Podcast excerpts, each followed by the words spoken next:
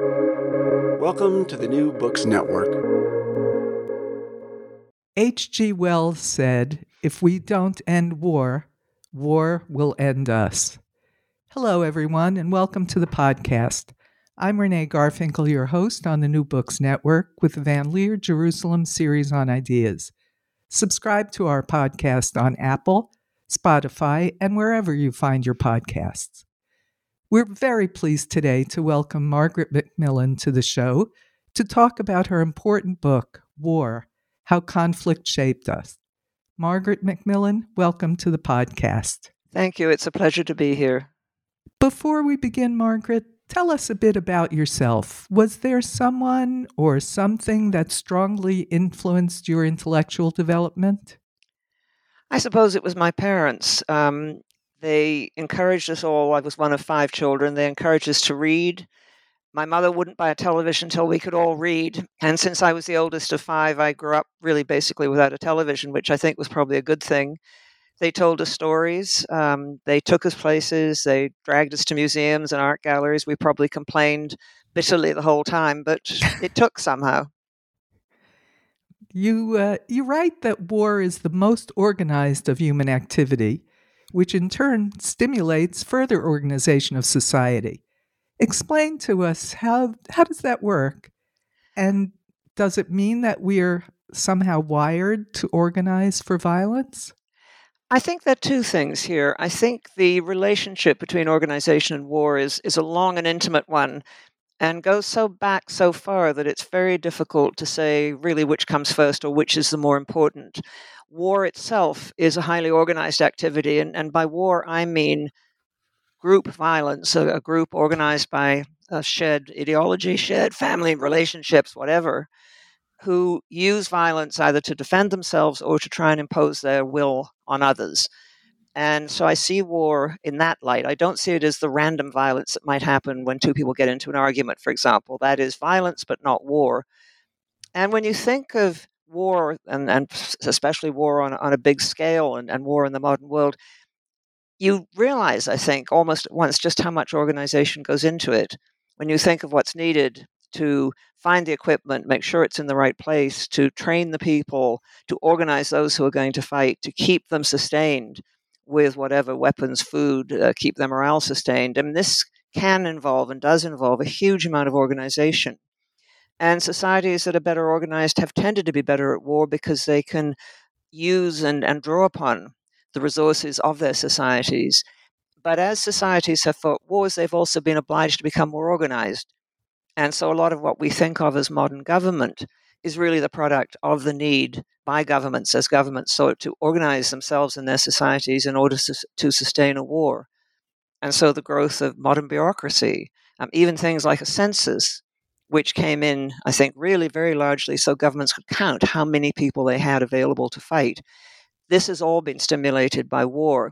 And so that's what I mean when I say it's almost impossible to separate the two because the better organized you are, the better capable, more capable you are of, of sustaining a war.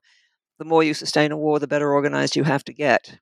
And if you don't get better organized, then we know what happens. Um, governments that can't deal with the challenges of war or other challenges such as pandemics tend to fall to pieces. And so I think history and the development of different types of societies has been hugely influenced by war. And in turn, how those societies have developed has influenced war. Well, the, the first and Second World Wars brought unspeakable misery and pain. And, and some historians and economists argue that they also brought, or at least were followed by, very positive social change. Can you explain that to us? It's a hard thing to explain without sounding as if you're defending it. And what I want to emphasize is that I don't think we need great catastrophes to improve our societies. But often great catastrophes will force us to recognize what's wrong, oblige us to take measures that we might not have taken in, in more ordinary circumstances, which in the long run can be beneficial. I think we're seeing it today with the pandemic. I mean, I think we knew before the pandemic that there were various things that weren't working all that well in our societies. There was growing economic inequality and, and social inequality. I think we weren't properly preparing for pandemics. And I think we've been forced to recognize, many societies around the world, that we could be doing things better. And we've taken measures during the pandemic. Governments have spent money freely to sustain economies, have, have done a lot, in fact, to right some of the divisions within societies. And I think we wouldn't have done that perhaps without the challenges of the pandemic. And I think we have to hope that what we've learned in this period will, will persist. And I think it's very much the same with wars on a large scale, which are also a form of great catastrophe, that they can bring about very positive social changes as we are obliged collectively to make those changes if we want to survive. And so, what seems impossible in peacetime or in ordinary times suddenly becomes not just possible but essential. And just to take one very small example, which I often use, and that's the development of new life saving drugs.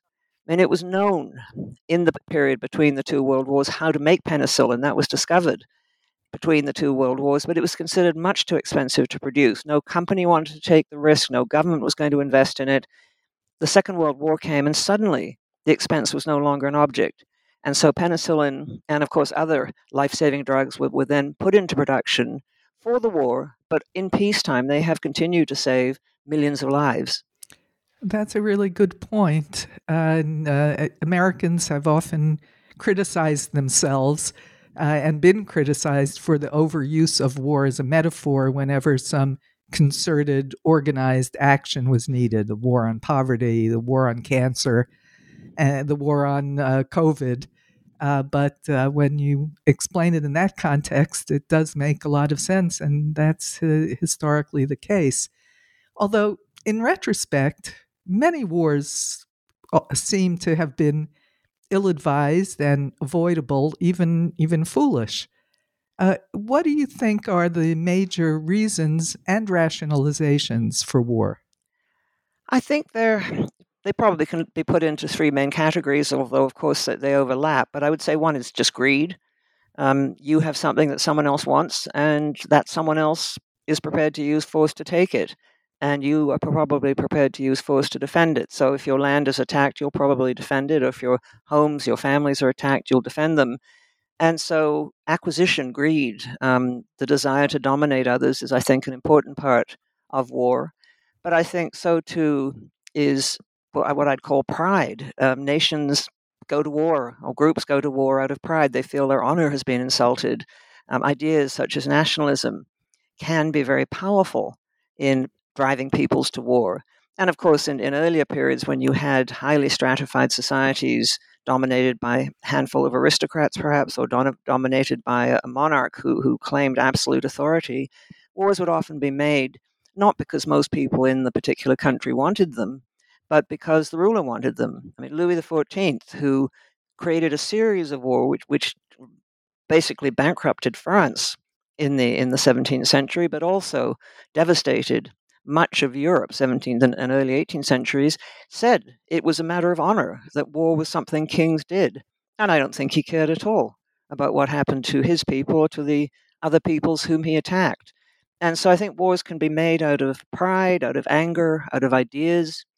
They can be made, of course, for as we know, for religion, those who believe that they possess the only truth and believe that they are carrying out the will of a God will often wage war in order to achieve that end, and anyone who stands in their way should be removed if they refuse to convert. And so ideas can be very powerful, greed can be very powerful, and so can fear. I mean, you go to war sometimes when you're afraid that if you don't go to war, your very existence will be at stake. Right. Is there are there characteristics of peaceful societies besides good fortune? I think, yes, I think there are character, characteristics of peaceful societies. I think there are societies in which going to war is seen as a terrible failure, where military virtues are not elevated. The, you know, there are societies which are militaristic, where military virtues such as discipline, sacrifice, um, willingness to kill or be killed are seen as, as noble, and there are societies where they're seen as they're not. And I think what's been really striking is what has happened to most European societies since 1945. I think there's been a huge cultural shift, whereas Europe, as we know, was responsible for two world wars and, and fought a great many wars among its peoples down through the centuries. Somehow, the experience of those two world wars has persuaded, I think, Europeans, for the most part, that war is something they don't want to do. And I think they no longer look to military glory. Um, young people no longer look to military glory as, as something they want.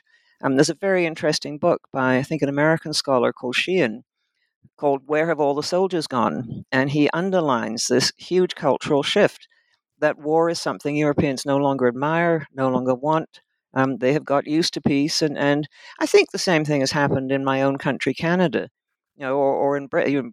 Britain, which still is part of Europe. Um, we are no longer also, I think, prepared to take the losses of our people of military age in a way that we were prepared in the, in the two world wars. We simply don't want to see those sorts of losses anymore. Hmm. But on the whole, uh, I, I, mean, Europe Europe had a uh, um, unusual experience, both because of the total devastation through the whole 20th century uh, and also because they collectively made a decision. So if you're not threatened on your borders, then it's easier to make peace. And in, in the broad view of history, it seems that it is harder to make peace than it is to wage war. Is that a correct impression? I think it is very hard to make peace. And of course, Europe has, has been in a fortunate position that it was protected during the Cold War by the American nuclear umbrella, and it hasn't had active enemies on its borders. It certainly had those who wish it ill, including, I think, Russia under President Putin today. But it perhaps has been easier for the Europeans to, to contemplate a peaceful world. And we know that not all parts of the world have that great privilege. And war, I think, is something that is somehow easier, um, easier than peace. Uh, making peace is a long slog and it has to be constantly maintained. And I think people tend to forget why we built certain institutions. I mean, the European Union, again, to take the example of Europe, was founded, its, its foundations were laid in the period right after the Second World War by people from different countries who thought we must never do this again. We need some supranational organization which will bring us together. The UN was founded very much in the same spirit. And as time goes by, of course, we forget why we founded them. People grow up. They don't know why these institutions matter. They see them as, as perhaps rather inefficient and old fashioned. And I think that's worrying. And what I'm also worried about is that we have arms control regimes, but we aren't doing much to reinforce them at the moment. And I think we face a very real danger of new classes of weapons, nuclear proliferation. And I'm not sure there's the international will to do something about it. Um, peace is, is not always an exciting proposition. It's it's not always glamorous. It's it's you know it's it's about agreements, about treaties. It's about the slow building of an international order, and it needs maintaining. And of course, we also know that when there have been very bitter wars, um, wars which have involved a great deal of hatred, civil wars, for example, which are probably among the most bitter you can get, how to bring the peoples who have fought in that war back together again is is a huge problem. And we've seen countries around the world trying to grapple with that through, for example, truth and reconciliation commissions. How do you repair the damage? How do you undo the hatreds which war inevitably will create? Yeah, that's a very prominent question. And, and the arms control issue is also very much uh, of concern today uh, with Iran's nuclear buildup and the uh, International Atomic Agency warning, but apparently unable to actually do anything. Well, we, uh, yes, yeah. I, no, I agree. Uh, let's let's talk about the news media and the the role of news and information uh, for a moment. Uh, the the media played a, a prominent role in influencing uh, public sentiments in the wars of the 20th century, with giant war correspondents uh, like Hemingway and Edward R. Murrow and Robert Capa, and of course afterwards television.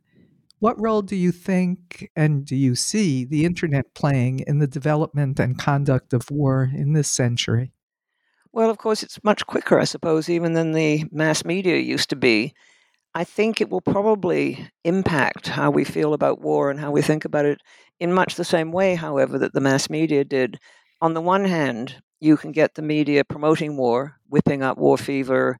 Um, for example, the Spanish American War at the end of the 19th century where the Hearst Press played a very prominent role in the United States in persuading a lot of Americans that the Spanish had attacked them, which I don't think was true at all, but it helped to create the atmosphere for war. But what the media have also done, and reporters have done down through the ages for, from the 19th century onwards, is, is they've also exposed some of the failings of their own country. They've exposed war crimes. And so the media, I think, can play, and, and the internet can do the same. It can play this dual role one in, in creating sort of mass feeling and, and perhaps spreading lies, and the other revealing the truth.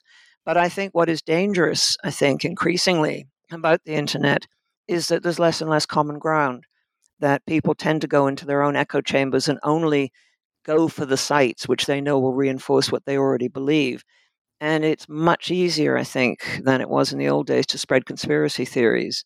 I mean, as human beings, we, we have a long established taste for conspiracy theories, but now it's much easier to spread them. And there's some very nasty things going on on the internet uh, every moment. And and maybe this is my bias. It seems like people are even more gullible than they were in the past. And the things that people believe because they are spread on the internet just seem extraordinary to me. I, I, I didn't I didn't compare them myself to conspiracy theories earlier in history, but doesn't that uh, do you see it the same way? That's just astonishing what kinds of things can be uh, accepted by people, a lot of people through the internet. It does worry me. And, you know, whenever someone says, well, I saw it on the internet, as if that's the end of the conversation or the end of the argument, I worry because it seems to me we need a capacity as citizens to evaluate and to, to read something and to say, no, this doesn't sound right. Where's the evidence? And I think perhaps maybe it's a failing in our educational systems, but it seems to me there's not enough of that capacity. We tend too much, I think, to take things at face value.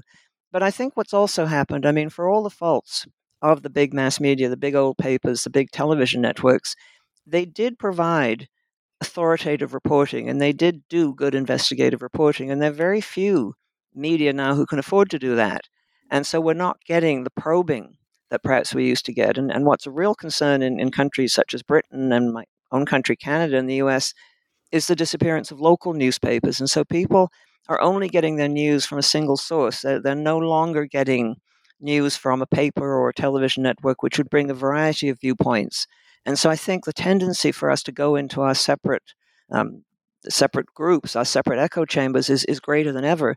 But I agree with you. I can't believe some of the stuff that people are believing. I mean, you've probably seen them, all these completely wild theories about what's in the vaccines and how you know how it how it's all a plot by Microsoft to control us all. It's it's it's it's madness, and I, it seems to me that you know that, that people aren't thinking critically about these sorts of things. Yeah, or, or there's a very deep sense of insecurity that's widespread and people will kind of hold hold on to anything that they can yeah. that will help them feel will help them make life a little more coherent instead of chaotic. Yeah, Renee, I think that's a very good point, and I think you you you've sort of put your finger on what is what is the attractiveness of conspiracy theories, and that is they explain everything. You know, the world's a complicated place, and and perhaps you know, particularly complicated at the moment with the pandemic and a changing international scene and, and domestic politics in a number of countries in, in considerable turbulence. And I think a conspiracy theory says, look, it's all explainable. You don't need to worry any longer. Here's the answer. Right. And that, in a weird way, is comforting. Yeah.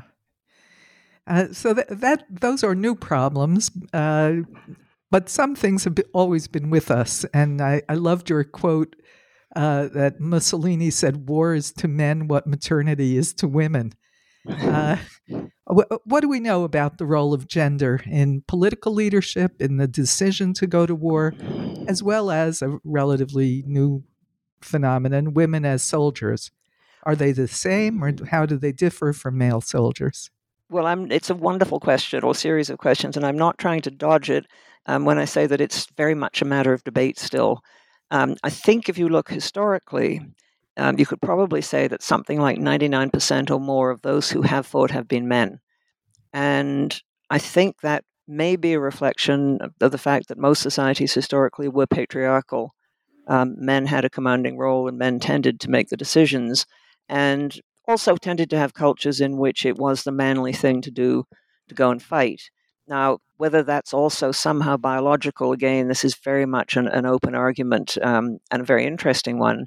I think if we look at what happens when women either get into positions of authority, did in the past and do in the present, and when they do actually fight as combatants, then I think the differences between men and women get much less. And some of the great um, women rulers of the past, Catherine the Great, Maria Theresa, um, the Empress Wu of China, presided over and, in fact, often instigated wars that benefited their countries in, in various ways. And there are examples in the past of women fighting. Um, I think increasingly archaeologists are finding that what they had thought was a myth, the Amazons in, in Greek mythology, in fact, probably did exist. Um, they've found tombs of warriors around the north shores of the Black Sea, for example, which contain the skeletons, which they can now identify as being those of, of women. And those skeletons are surrounded by armor and often bear the marks of, of trauma, the results of forcible blows. And I think there's enough evidence that women in the past, when they have fought, have been able to do so very much as men. And certainly we've seen in the present, in the 20th century, women more and more moving into combat roles. I mean, in, in, Israel, you would you you have had direct experience of this, but it's happening now in the United States. It's happening in Britain. It's happening in Canada. And as far as I can see, you know, given the training, given their mastery of the weapons, women behave very much in the same ways as men when they're in the military. So it'll be an interesting, I think, to see what happens in, in the next decades as more and more women do go into the armed forces. Um, you know, the position of women has been changing in so many other areas. It's not surprising this is happening in the armed forces as well.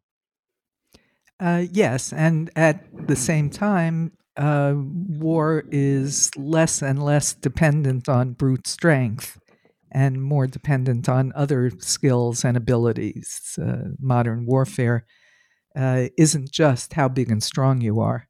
No, absolutely. Um, a lot of modern warfare, in fact, is is fought at a distance. Um, doesn't even involve doesn't even involve direct combat. Um, quite often, those who are fighting each other will never see each other. But we will continue to have the other sorts of wars. I think um, the wars where you actually have boots on the ground, so to speak, where you do have people there. But women, you know, seem to be capable of, of carrying very much the same burdens of men and, and have the same the same amount of stamina as men do. And so I think you know that it it'll be interesting again to see what sort of differences this makes to to the relationships of the genders. Now, war is awful. I think every everyone would agree with that. Uh, and it's kind of troubling that some people, many people, remember their war years as the most intense and the most meaningful years of their lives. Uh, tell us a bit about this uh, uneasy fact of the enjoyment of war.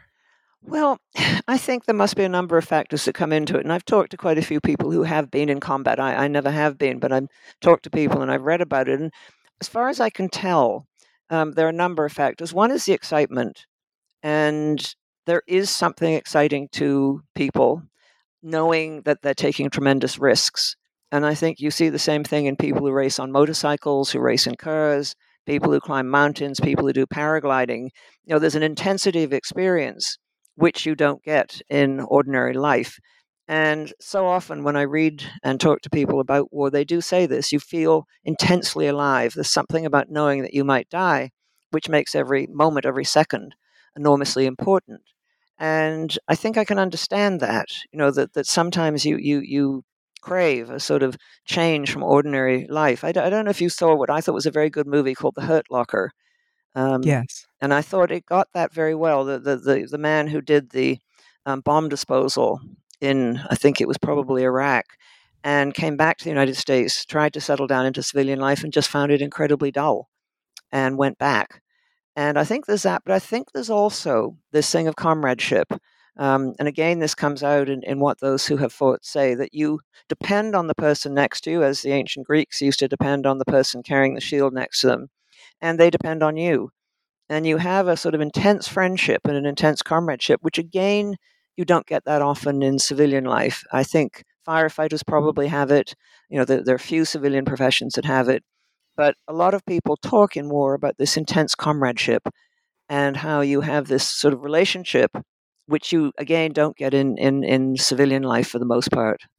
That's true. I think it was Sheehan also, if I'm not mistaken, who uh, wrote about the fact that uh, soldiers really fight for their buddies. When they're actually in combat, if you ask them, What are you fighting for? it's to protect the people who are with them uh, and not for ideological reasons. Um, I, I, was uh, surprised to read uh, this following sentence um, uh, A gap, another gap that opens between the war and home fronts is that civilians often hate the enemy more than those doing the fighting. That was puzzling to me. Explain it, please. Well, it was based on a number of studies that had been done and also on some of the great war novels. Um, in All Quiet on the Western Front, the great Remarque novel about the soldiers in the First World War, one of his protagonists goes home and is taken aback by the ferocity with which um, normally mild mannered civilians talk about we've got to kill the enemy, we've got to kill their babies, we hate them all. Because as he reflects, we don't feel that at the front. We just think, you know, here we are in this awful mess, and here on the other side are the same types of people as us in an awful mess too. And we know we have to kill them. They're trying to kill us, but we don't particularly hate them. I mean, we're somehow in this together. And I think the further you are away, perhaps the easier it is to demonize the enemy. Whereas if you are in contact with the enemy, you recognize that they are actually human beings like you. There was a very interesting study done by the Americans in the Second World War, which again found that civilians in the United States hated the Japanese and in fact were, were more inclined to write the Japanese off as racially inferior than the American soldiers actually fighting in the Far East. And I think there's something, perhaps, about the shared experience. It doesn't mean that certain military won't hate their opponents, and of course they try to they try to kill each other. But I think there's more recognition that war is something that catches people up, and we're all somehow caught in it if you're actually fighting it, than if you're safely at home. Um, and it's you know that that you, you you can demonize the enemy because you have absolutely no sense of, of who the enemy is. They just are the other. How does genocide fit into your understanding of war? I think genocide is often a product of war, and it is um, it's not a particularly 20th, 20th and 21st century phenomenon, but it's become possible thanks to the industrialization of societies, um, the, the, killing of others on a mass scale is unfortunately now much easier and much more possible than it was in the past. And I think genocide is an extension of war. It's, it's a search for an enemy, it's a search often for the enemy within. And it is using the methods of war, and it's using often the language of war. You know, I think I quoted that, that chilling speech I think it was by Himmler to, to German soldiers on the Eastern Front saying, you know, you've got to do a difficult task. It's a noble task. It's very important. And it's about genocide. It's not about actually fighting the enemy.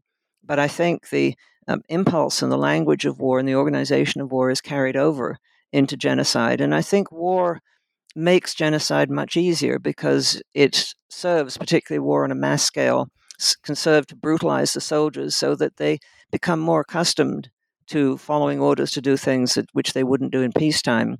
I think Timothy Snyder has written very well about this in Bloodlands, the, the cruelty and barbarism on the Eastern Front, which helped to make possible um, the genocide. Finally, Margaret, uh, let's talk about today and into the future. Uh, we live in a world where eh, China, Russia, Iran, and Turkey are making aggressive moves in various parts of the globe. What, in your view, and no one will hold you to it, so take a risk, what do you think are the prospects for peace in the 21st century?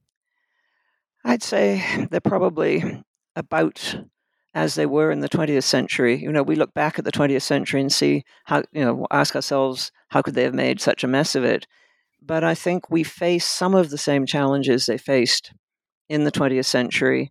We have too many states that think that they can use war as an instrument of the state. And I think what's very dangerous is, is you know, they may feel that they're only using the threat of war to try and compel others to do what they want.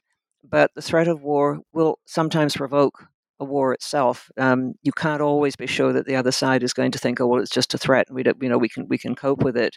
And I think the more nations prepare for war, and the more they begin to posit enemies or they begin to sort of identify those who might be enemies, I think the more psychologically they begin to prepare for it.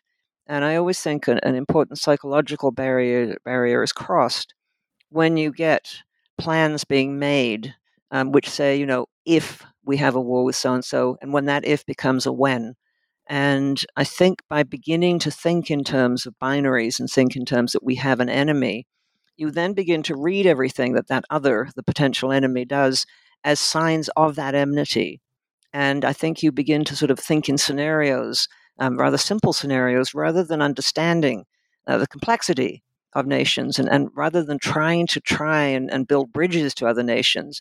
So I think we, we face a prospect where, you know, if we, if we get too many states led by leaders who think that they can risk war in this way, that, we, we face a really weakened international order. I think any international order can only take so many mavericks or revisionists. And I think we've got it now in Putin.